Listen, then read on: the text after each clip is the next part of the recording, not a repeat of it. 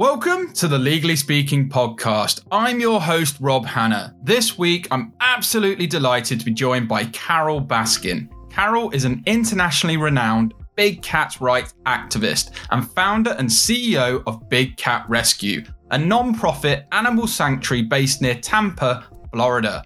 Carole has lobbied Congress to ban the private trade and ownership of exotic cats and has successfully helped to change a number of laws in the US relating to big cat ownership and treatment, such as in 2006 when Carole successfully lobbied the USDA to ban the declawing of big cats. Carole is also the founding member of the International Tiger Coalition, which is made up of 42 of the biggest animal protection groups, such as the WWF, HSUS, and Born Free. Carole has also become a social media star, and can certainly teach us a thing or two about TikTok and now even Clubhouse. So, a very, very warm welcome, Carole. Hey, all you cool cats and kittens. I'm so happy to be here.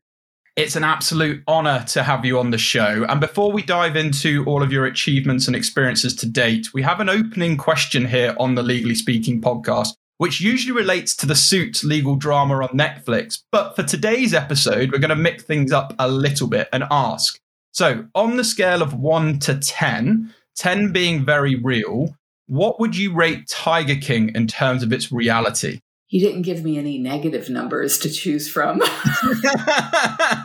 okay, you can go to a minus number if you like. About a minus 10. okay, minus 10. And we'll move on. So let's start at the beginning, Carole. Tell us a bit about your family background and upbringing. I was born into two families. My parents were workaholics, and so while they worked, I was raised by my grandmother. And then when I went off to first grade, my grandmother was just absolutely devastated not having a child in the house. And so she went on to build a huge empire of her own out of her frustration. So I think I come from a, a long line of workaholics on both sides of the family. I left home at the age of 15 and I started rehabbing and releasing bobcats at the age of 17. I was married by the time I was 17 and then had my first daughter at the age of 19 and then went on to start the sanctuary when I was 31 or 32 in 1992. Wow. Wow. What a story. And I believe when you were born, your parents brought you home an orange and white striped cat in the cradle named Tiger. Taking this into account, do you almost think you are destined to work in conservation? And at what age do you believe your passion for saving cats began? You know, I always loved cats, and I'm sure it's because there was a literal cat in my cradle from the time that I was born. I didn't know that that cat was named Tiger until I was looking for a photograph for a magazine article back in, I think, 2019. And that was when I looked on the back of the picture, you know, but back in my day, we used to stick those in books. now they're all digital. But um, it was one of those like, oh my gosh, I guess this was in the stars from the very beginning. I learned when I was about eight or nine years old that domestic cats and kittens were being killed in animal shelters due to overpopulation. And that's when I really decided that was going to be my life's mission. That I needed to work very hard in order to save up enough money to fix that problem. And yeah. so that was where I thought I was going to go with my life. And so I, when I was distracted by the issue of big cats and fur farms and all of the egregious abuses against exotic cats, I naively thought, how hard could that be to fix? I'll just fix that and then I'll get back on my mission. And so now, nearly 30 years later, I'm still trying to fix those problems. But we can see the light at the end of the tunnel. Our federal bill is poised to pass this year, and that will eliminate probably 95 to 98% of the abuse that big cats face. So I'm really excited about that and so thankful to have been launched on this journey, even if it wasn't my choosing. Yeah, well, fingers crossed for that. And I just want to jump forward to 1992, I believe, with yourself and your then husband Don Lewis rescued Windsong, the bobcat, from a taxidermist at an exotic animal auction. I believe he then founded Wildlife on Easy Street and now Big Cat Rescue, an animal sanctuary for big cats. You've discussed that this is initially never your intention to found the sanctuary, but instead to rescue domestic cats. So, what changed your decision? So, I had done the bobcat rehab and release, where if a bobcat gets hit by a car or shot by a hunter, a vet can fix them up in 30 minutes to an hour, but then there's months of them having to get back into hunting form before they can be released back to the wild. So I'd been doing that from the time that I was 17 until I was in my 30s. And when I, in 1992, we were at an exotic animal auction buying llamas because we were in real estate for a living and we would just turn the llamas loose out on big tracts of land and they clear about eye level, which is perfect. And then you just move them to the next piece of property. And so this guy came in with a bobcat on a leash. She was about six months old and she was terrified, if you can imagine what an animal auction is like. It's loud. There's all kinds of animals being brought in and out, you know, mostly hoof stock. And the guy next to me started bidding on this bobcat. And so I leaned over and I said, when that cat grows up, she is going to tear your face off because hmm. there is nothing more wicked on this planet than a bobcat. They are just yeah. the toughest animal out there. And he said, I'm a taxidermist. I'm just going to club her in the head in the parking lot and make a den decoration wow. out of her. Yeah, I had about that same reaction, except I burst into tears. And so my husband started bidding, and we were not going to let that cat die in the parking lot that day. So she came home with us, but she had been declawed, and you can't release a declawed bobcat. Plus, a lot of people don't understand that any exotic cat that's born in a cage is doomed to live the rest of their lives in a cage. There are no release programs. It's not legal to release them to the wild. And so, since she had been born on a fur farm, she couldn't be set free even if she had her claws. And so she was as horrible as you might expect as a pet. She would chase yeah. our German Shepherd all over the place. She terrorized my daughter. She would lay on top of the refrigerator and wait for my husband to come into the room and open the refrigerator. And then she'd launch down on his head and start ripping his hair out. And instead of thinking, wow, this is a really bad pet, he started calling around to see if anybody had somebody she could be raised with that she wouldn't beat the snot out of. And yeah. this guy said, I have bobcat kittens, but you have to come up here in person. So we drove up to Minnesota and took my daughter. She was 12 years old at the time and a little friend of hers from school. And when we got there, it turned out to be a fur farm. I didn't know people killed cats for their fur. You know, I'd heard of mink coats, of course, or rabbit yeah. coats, but I never really even thought about that industry and certainly didn't know that cats were being killed. And so when we got there, the conditions were so horrific as far as like these tiny little wire cages that these cats were pacing frantically in. They could barely turn around and, you know, just spinning around in their own urine and feces and rotten food and the flies in there were so thick we had to put handkerchiefs over our faces to even be able to talk or breathe without getting flies into our mouths and our noses. And I asked the guy if there was this big of a market for these cats as pets because he's like pulling them out all over the place. You want this one? You want this one? And mm. he said, you know, we're we're a fur farm, so whatever we don't sell as pets, we'll slaughter next year for their fur. And about that time, I was looking around this room, you know, trying to adjust to what's going on inside this metal shed. And I saw a pile of dead cats, and they had only removed this little piece of belly fur. And it's white with the spots. So when you see that kind of fur that's white with spots, that's bobcat fur. And that's the prettiest part of their fur. And that's why it takes like 20 of them just to make a little short coat. And so I just burst into tears again. And it was like a freight train running through my head. I mean, I couldn't even think, but I could hear my husband say, How much for every cat here? And I'm thinking, what? We're in a van. and the guys gave him a price, and we went into town and we bought every carrier, every crate, anything you could put a cat in, all of the uh, kitten formula that we could possibly round up kitten milk replacer and puppy milk replacer and goat's milk Esbilac and everything, all the kitten bottles, and then loaded up the van with everybody that we could and got them out of there. And my thinking was that, well, we'll rescue these cats. Clearly, I was not thinking, we'll rescue these cats, we'll send them out into pet homes, and at least they won't be killed for their fur. And yeah. what happened was the next year that fur farmer said, Hey, I've got kittens again. And so we went back and said, Okay, how much for every kitten and every adult with the agreement that you never breed cats again for their fur? And he agreed to that. And so we bought 28 more cats. And there was 56 in the first group, 28 in the second group. And then there was another fur farm that we found out about that we bought every adult and kitten. There were 22 cats there. And then we started trying to get all of the cats out of that was all of the cats in the US that were on fur farms. And then we started trying to get all of the cats off of Canadian fur farms. And that was when I lost my husband in 97. So we were not able to complete that. But what happened was when I sent all of those cats out to pet homes, when they got to be about six months old and became who they are, people were calling me up and saying, I can't deal with this cat. You got to take it back. And so these cats all started coming back to the sanctuary.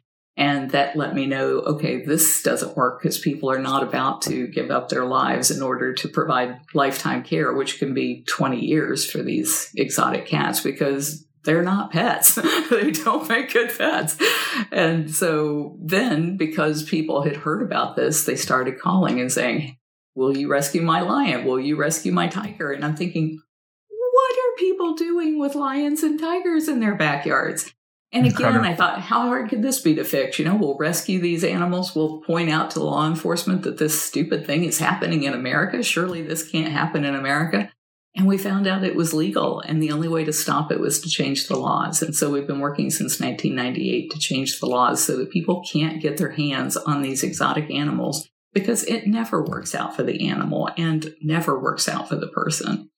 Yeah, and thank you so much for sharing that. And I want to sort of go maybe to some of the basics for you, but you know, Carole, as someone who's an expert in cats, having dedicated a large majority of your lifetime rescuing both big cats and domestic cats, could you tell our listeners what exactly makes a cat a big cat? Well, it, that term, I when I use it, I'm talking about anything that's not a domestic cat. But okay. in true terms, a big cat would be a lion, tiger, leopard, jaguar, snow leopard. Those cats are the, considered the big cats. And then you have the lesser cats, which would be like cougars on down to servals and caracals and bobcats and fishing cats and all of those other smaller cats. Yeah. But even when I'm talking about hybrid cats, where somebody has taken maybe a serval and bred it to a domestic cat, I refer to those as big cats just because of the ease of distinguishing between a domestic cat who should be a pet and everything else that should not be a pet. Yeah, absolutely. And how has um, Big Cat Rescue been coping during the pandemic? You know, what have been some of the main challenges you've experienced? It costs us about three and a half to four million dollars per year to provide the food and vet care for our cats and the overhead of wow. the sanctuary and our programs. The wonderful thing is that when we started, Unfortunately, because of the fact that we started in 1992, my husband and I had a very thriving real estate business that we were able to support the cats. But yeah. by um, 1995, the IRS said this is not a business, it's a hobby or it's a nonprofit. And so we had to incorporate it as a nonprofit. And then in 97, I lost my husband and all of our assets were seized. And so even though I had been donating anywhere from 360 to $500,000 a year to taking care of the cats, I wasn't allowed to do that anymore by the courts. And so they limited me to, I think it was 165,000 per year. And so I had to, you know, desperately start going out and asking for donations and allowing people to come and visit the cats for tours. And so that tour revenue grew to be about a third of the revenue that we have to raise each year, which is over a million dollars. But the yeah. good thing about the way we started is I knew that people who loved big cats would do that kind of work for free. And so all of our animal care is done by volunteers, and we have an extremely structured volunteer program. They have to work with the little cats, um, you know, little big cats as far as like yeah. servals and bobcats and cats that can't yeah. kill you through the wire for two full years before they can even be anywhere near the side of the cage where a lion or tiger or leopard is. And none of our people, including me, are allowed to even touch the cats because that sends the wrong message and they can kill you. If they get a hold of yeah. any part of you, they're going to drag it through the wire. And so the good thing about COVID hitting in March of 2020, as far as the sanctuary goes, is that none of the animal care suffered as a result because none of those people were on the payroll. And yes. in fact, an awful lot of people lost their jobs. So we had more people that were able to spend more time coming out and spending time taking care of the cats. but we had 20 paid staff at the time and those 20 paid staff didn't do animal care because if you're paying some people and not paying other people that's not fair so the yeah. only people who get paychecks are people who are doing things volunteers hate doing like dealing with donors or going out and uh, speaking at events or handling public relations, you know, all of that kind of behind the scenes stuff. And so we lost half of our people because salaries are always the most expensive part of any endeavor. And so now the 10 or 12 of us that are left behind are doing the work of 22 people, which has been extremely hard. But um, it's enabled us to conserve funds. And then we weren't sure. We had to close our gates due to COVID. So, you know, that million dollar revenue was gone. But we weren't sure how Tiger King would affect our donations. Everybody who knew us loves us and they know that the things that they saw in Tiger King were just, they were so so um, wrong as far as the kind of work that we do and who we are. We're so transparent. We have one of the highest ratings on Charity Navigator of any animal endeavor out there. We've been on GuideStar all these years. Our 990s are posted on our website. But we knew our existing donors would stick with us. We didn't know what would happen because, you know, people die over time and you have to always be bringing in new donors if the majority of people around the planet got their impression of who we are and who I am from Tiger King, we didn't know whether or not people would be able to see through that. And so we were really surprised that at the end of 2020, we actually had people donate to us that had not been donors before.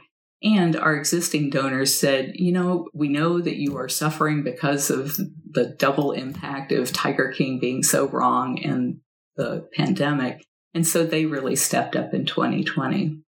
So here we are now, over a year into this pandemic. We still can't open our gates, even though people are starting to get vaccinated, because there's no vaccines for the cats and the cats can catch it.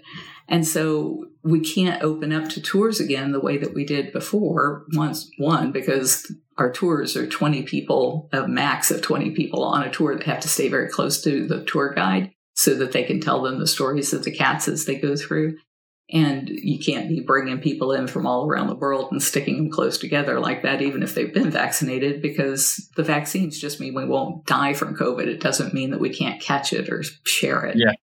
And with the cats not having any kind of protection, we used to rely on both keepers and what we call partners. Those are people who would like donate time to do a tour or do gift shop work, but they didn't work with the cats.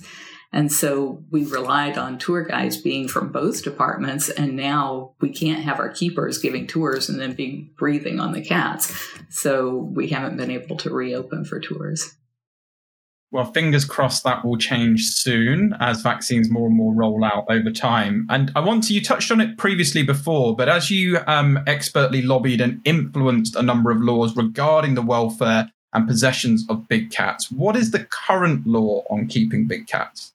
The problem is in the United States, it's a patchwork of laws. So right. the federal law is that anybody can have whatever they want. Which just like whenever I talk to people in other countries, they always say only in America. but um, state by state, we have been successful in getting bans and partial bans passed throughout the years. So in 1998 was when we first started lobbying to end the private possession of big cats. And in 2003, that bill passed. But anytime you push something through legislation, you always end up having to compromise. And the compromise, there were a lot of compromises, but um, in 2003, what that law did was it said you couldn't sell a big cat across state lines as a pet. But what happens is you would have people like, if you remember Doc Antle in um, Tiger King, he had a yep. location in South Carolina and a location in Florida. So what he could do is transfer his cats. If he had a buyer in Florida, he could transfer his cats to his other facility in Florida and then sell it to his Florida buyer as a pet. And of course, in Florida, Florida and Texas being the biggest states as far as having big cats as pets. In fact, our Florida Wildlife Commission was quoted as saying, in a perfect world, we'd know where these cats are. like, it doesn't need to be a perfect world. You know, it's not that hard to set up a reporting system.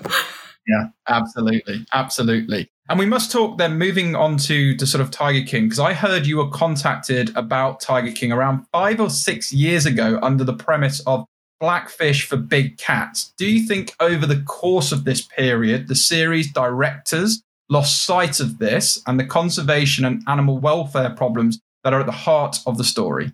Well, I don't know. My husband and I have different theories on that because you know, they did come to us saying this was going to be called stolen wildlife and that it was going to expose that there were all of these places. You know, back in 2011, there were like 56 of these places that were just constantly pumping out tiger cubs and lion cubs and liger cubs, which is a hybrid. They would crossbreed because there was no law that protected ligers, even though there was laws that protected tigers and lions. Nothing protected the hybrids, so they were getting around the laws with that. But when they came to us pitching that, we were all on board for that because that's our mission is to end the practice of having big cats in backyards.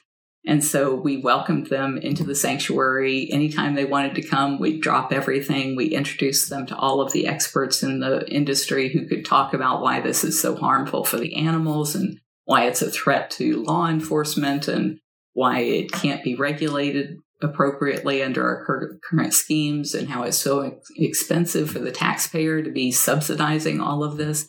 And none of that ended up in Tiger King. You know, it just turned out to be this freak show. And the only other expert that they brought in that said anything as far as protecting the cats was Brittany Peet from PETA. And they gave her like, you know, two lines and she was out. And there was so much she could have brought to that program. But during that same period of time, we were working with all kinds of other film crews. We were working with the film crew from Hidden Tiger, which actually did expose all of the issues that these cats face and the, the problems they face in the wild. We were working on the conservation game, which just won the Social Justice Award at the Santa Barbara International Film Festival. And what it exposes is how these people who we grew up thinking we're conservationists. We're taking these baby animals onto night shows like Johnny Carson and Jay Leno and those kind of programs. Yeah. And this show will expose where they got their cats from and where those cats ended up. And you will see that it is an absolute lie that they told us on TV when they said, oh, it came from this wonderful zoo and it's going back to this wonderful zoo or this big sanctuary. That's not what was happening. And they were caught red handed saying that they knew that. And so I think that is what actually started this whole big cat crisis in America. People saw that on TV and thought, I want to be that cool guy wearing a cool hat and walking a cat on a leash, a big cat on a leash. And so it created just a unbelievable glut of these animals being bred for the purpose of those egomaniacs to be able to show off like that and all of the people who wanted to touch a cat. People want to touch baby wild animals. They want to see baby wild animals, and they're not thinking about what's happening to those animals after they outgrow that cuteness, which is about 12 to 16 weeks when they can take a finger off of a small child and then they end up being discarded. Yeah. And you touch on it there because you're right. After Tiger King, so many people seem to believe that uh, breeding tigers is preventing their extinction. But you and I both know that's not the case. As an expert in animal conservation, please could you explain to our listeners how breeding tigers actually causes their extinction? You know, that's the hardest thing for people to wrap their head around. And we actually created a cartoon to try and dumb it down to the simplest idea that we possibly could so that people will understand and they can see that cartoon at cubtruth.com. But here's my elevator pitch for that. Yeah.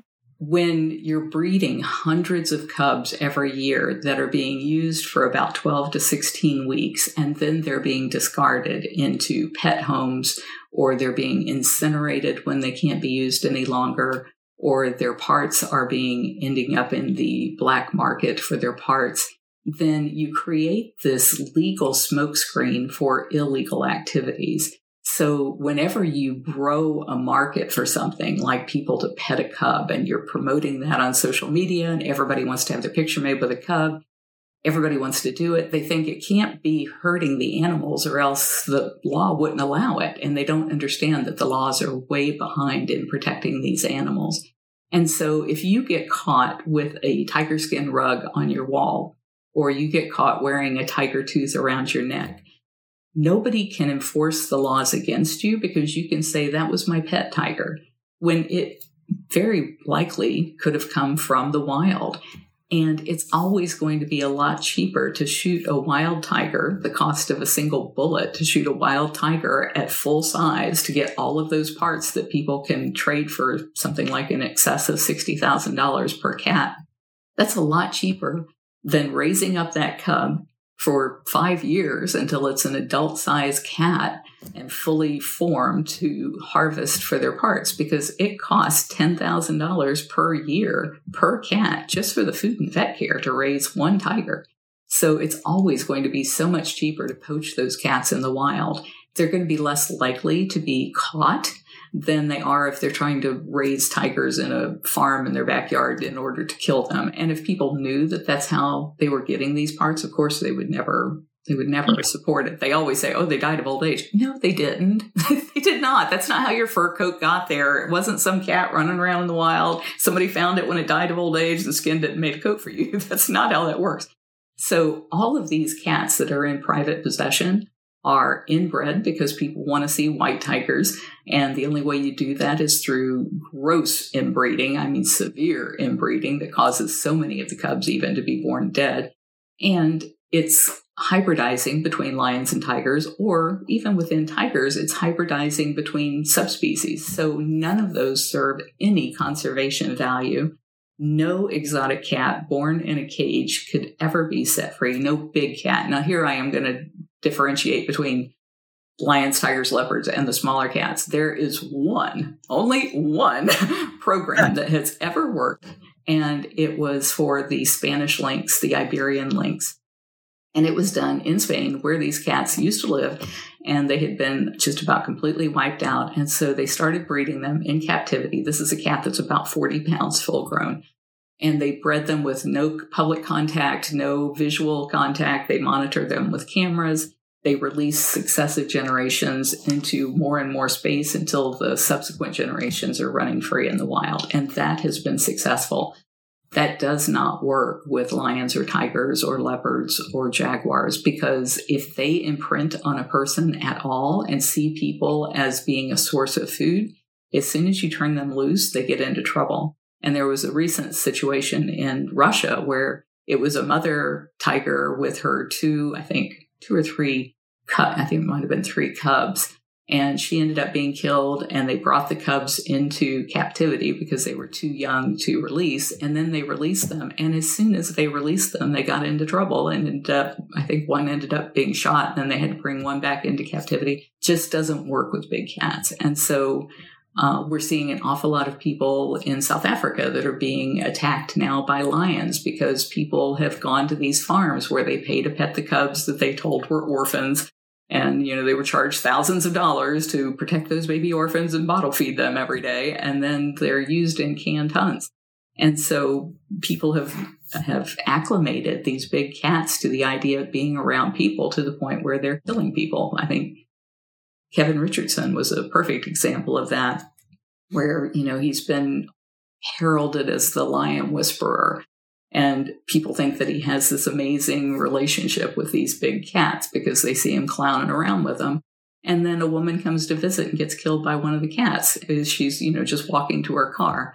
And so it's because the cats have no natural fear anymore of people. So there's just never any way that people can have a close relationship with a cat that's going to work out with them. And that's why I'm really excited about the idea of putting 360, 3D, internet streaming, motion censored, remote controlled cameras where these cats live and then beaming that to our headsets anywhere in the world so that we can be in their environment without having a negative impact on them. And that way we get all the benefit of seeing what they do all day long, anytime we want to, without uh, impeding their ability to support themselves or acclimating them to humans, which is going to cause them to be killed. Yeah, no, absolutely. And alongside all of your brilliant work, continuously challenging and changing laws to help conserve big cats, you also are at the forefront of changing what zoos are looking like. You've helped develop, as you say, the VR and AR zoos, and even developed your first ever VR big cat rescue game to raise awareness. So, can you tell us more about all of these fantastic initiatives? Thank you so much for asking about that. I, I really think that is the way of the future. And one of the, the biggest pushback that I get from people is this notion that we have to have wild animals in zoos, otherwise, we aren't teaching our children to love and appreciate wildlife. And yeah. we have shown in the last 200 years of having zoos that that has failed abysmally. We've lost 95% of the tiger population alone during that period of time, and all of the other big cat species are just following right behind that. Some are even in worse situations. So we need a new model. And I think zoos are so antiquated in their thinking that they can't even picture what that new model is. And so that's why, even though I was saying, I think this is something we should do for years, I've been saying this since like 2012, and nobody was doing it. And so I thought, well, the only way I'm going to show that this is something that's viable is to do it. And so I went out and I hired people that could actually build these games in virtual reality and build these augmented reality experiences and then showed how these can be monetized and how it's cheaper. When I built the Big Cat Rescue VR game, I did it with a group called exennialdigital.com, and they did it in about five months' time, cost $40,000.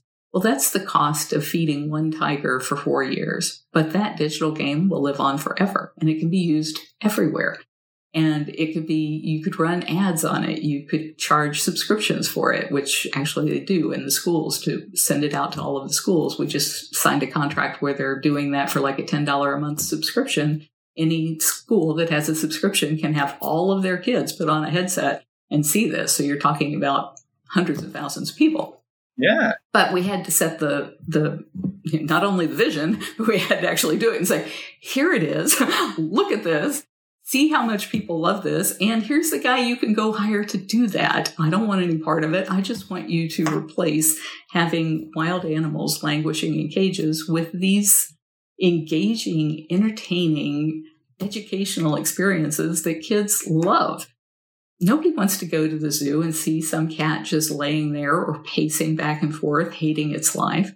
And I think when we take a child to the zoo and we show them cage after cage after cage full of these miserable animals, what we're saying to our children is it's okay to completely raid their habitats, to take away their birthright to everything that they should have had if they were born in the wild.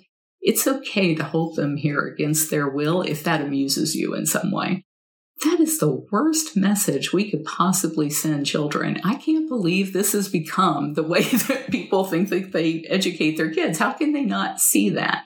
But clearly they haven't seen it. And so I feel like we had to cast a vision for parents to see something that was going to be better than that as far as getting their kids to care about protecting nature. And when I mentioned these cameras, I think that this is the perfect symbiotic relationship with the local communities because if the local people are charged with making sure those cameras stay operational, cats love to lick those cameras. So it means somebody's got to go out there and wipe that lens off every once in a while. There's always internet things that fail, and you've got all of these technical people that could be working on that.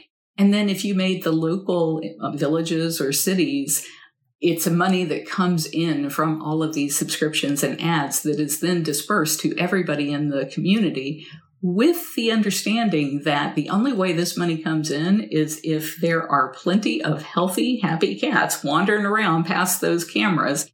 And that means no poaching of those animals. That means no eating all of the food that those animals need to eat because they need that prey base. That means not cutting down the forests where they live because they need all of that in order to survive. So if there's a big cat living in an area and thriving in an area, that means that whole area, that whole ecosystem is intact and it's working. And that means fresh air for everybody. That means clean water for everybody. And then you've got that revenue share that that's the word I was looking for, that revenue share that's coming into those cities or villages that is providing them with a level of care or a level of um, a level of quality of life to purchase the food and the things that they need that they may not be able to afford otherwise. So it, it's such a, I, I just, I don't see a flaw in this program. And so I'm just begging everybody, steal this, run with this. I don't, I don't need to be in that business. I don't want to be in that business. I want somebody with a lot more foresight and deeper pockets to take that and change the way we're dealing with wild animals. Yeah, and it's a fabulous cause. And that's a great example of where, you know, actually technology can be done for good to help animals. So, yeah, I love that. So, going back to Tiger King, you've spoken about how you felt the producers misrepresented the nature of the show to you. Did you ever take any legal proceedings against them for that? We were actually talking about that last night. Um, I have four years, I understand, to bring a cause of action against them. I'm currently a little bit concerned about what they plan to do in season two because we had signed a release and for season one, even though I feel like we were grossly misled in what that was and what their intents were. But I don't think that gives them the right to then use anything that they shot of me or my sanctuary over the past five years in a season two. And so that's what we're debating right now is whether or not um, we have a legal course of action. Maybe you guys, I mean, this is like what the Legally Speaking podcast, you probably know better than I do whether or not I have an action there. I did a rebuttal at bigcatrescue.org slash Netflix. And what yep. I did was I went through minute by minute of the film and said, here's what you saw on the screen, but here's what was going on behind the scenes. And in hopes of people reading that and seeing that they had just been so misled, not so much by any particular word or sentence that was stated, but in the juxtaposition of those things. One of the things that comes to mind to me is my husband's daughters, you know, being so upset about the loss of their father and then the camera will cut to me in this slow motion evil look into the camera that was probably something where the camera guy had been like, Would you do it again this way? Would you do it again this way? And by the 10th time, I'm like, Oh, would you for Christ's yeah. sake just stop that? And that's the image that had nothing to do with what they were saying that would then be up on the screen for people to have as their lingering thought of what I must have been thinking about what they were saying. It had nothing like that. We were never in the same room, didn't talk to each other about any of that. Yeah. I understand as well you previously dealt with lawyers on a number of occasions, but since airing of the show, you've become internationally renowned for your fantastic work in the field of conservation of big cats. Has your international fame changed the way lawyers potentially treat you? I don't think so. I mean, there's only been there's been a couple of people who I felt like were trying to ride the fame of Tiger King by filing suits against me but I don't I don't think that that changes how lawyers in general think about me. I think those are just the personal actions of a couple of people. Yeah. And I believe also in the past, I understand lawyers really hounded you. For example, when your husband Don went missing and you had a long legal battle with will and probate attorneys who didn't even give you the time to grieve your missing husband. What did you feel like? How do you think attorneys could have been more human or even empathetic with their approach? You know, I I live in a neighborhood where um, I'm in real estate for a living.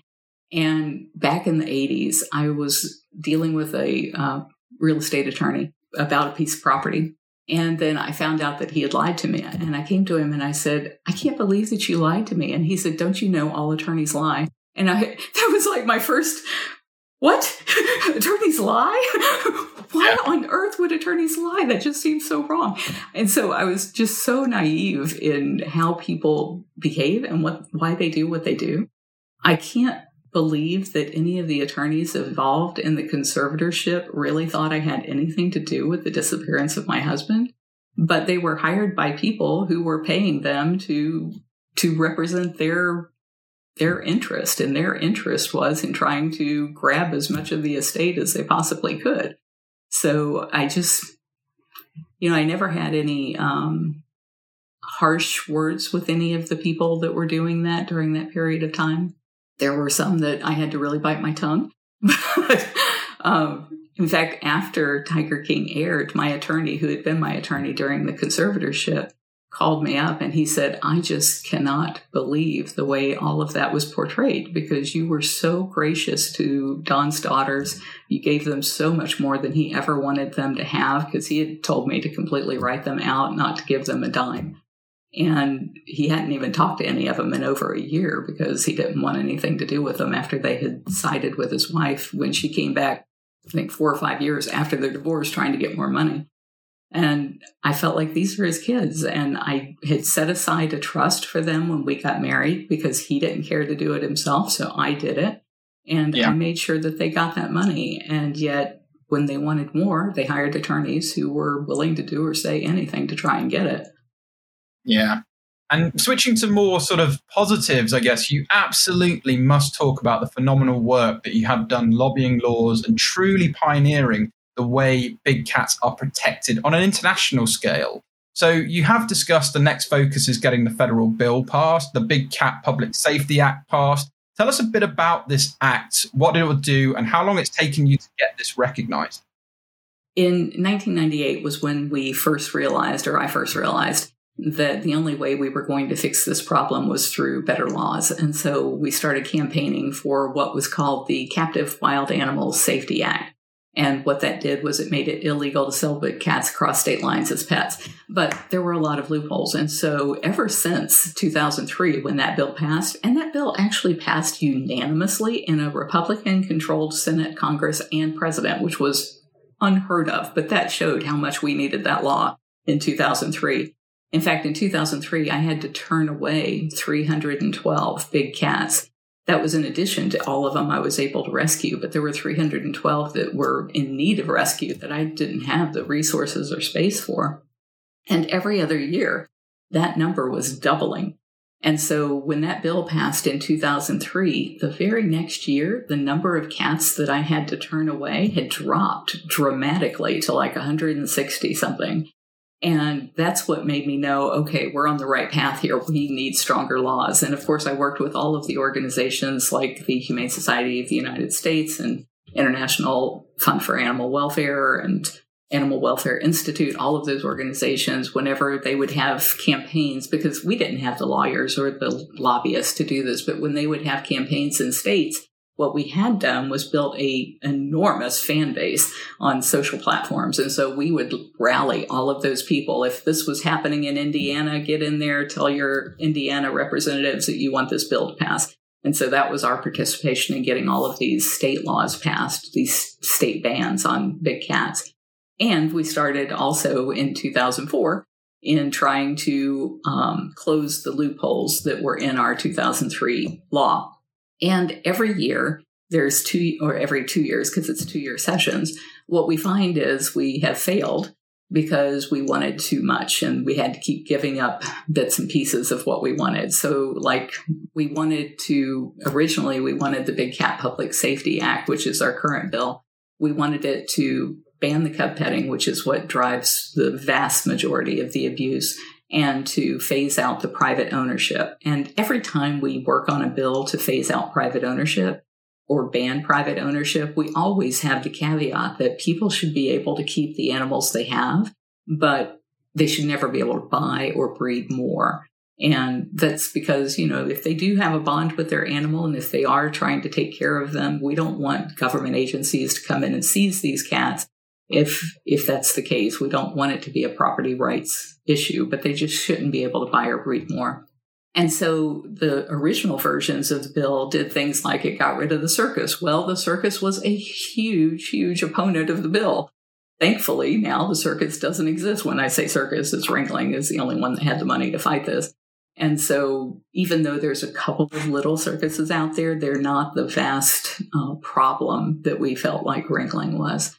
And so other things in the bill were things like if you lost your USDA license, you couldn't just have your husband get a license or your child get a license.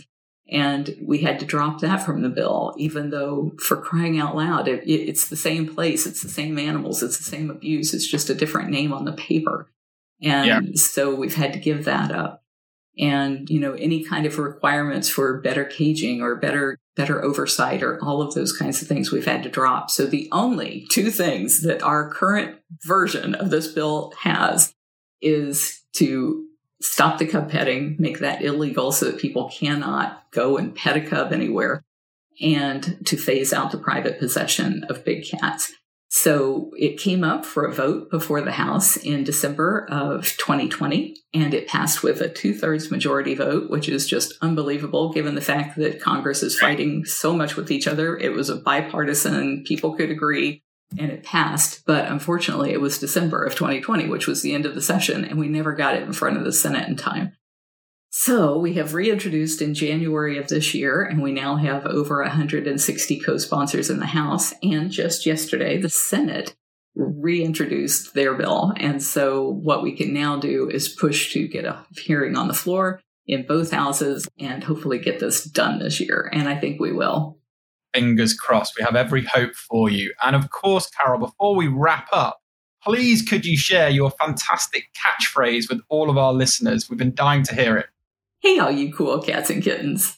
Yes, thank you so, so much, Carole. And if people want to follow or get in touch about anything we've discussed today, what's the best way for them to do that? Feel free to shout out any web links or relevant social media. We'll also share them with this episode for you too. If you go to bigcatrescue.org, we have over 10,000 pages of information and you'll find all of the links to all of our social sites. We are Big Cat Rescue everywhere, or I'm Carole Baskin everywhere. Thank you so, so much, Carole. It's been an absolute pleasure having you on the Legally Speaking podcast. We'd like to wish you lots of continued success with all your fantastic work with Big Cat Rescue. But from all of us on the show, over and out. Thank you so much. Thank you for listening to this episode of the Legally Speaking podcast. If you enjoyed the show and want to help support us, remember to leave us a rating and review on Apple iTunes. You can also support the show and gain exclusive benefits, bonus content, and much more by signing up to our Patreon page, which is www.patreon.com forward slash legally speaking podcast. Thanks for listening.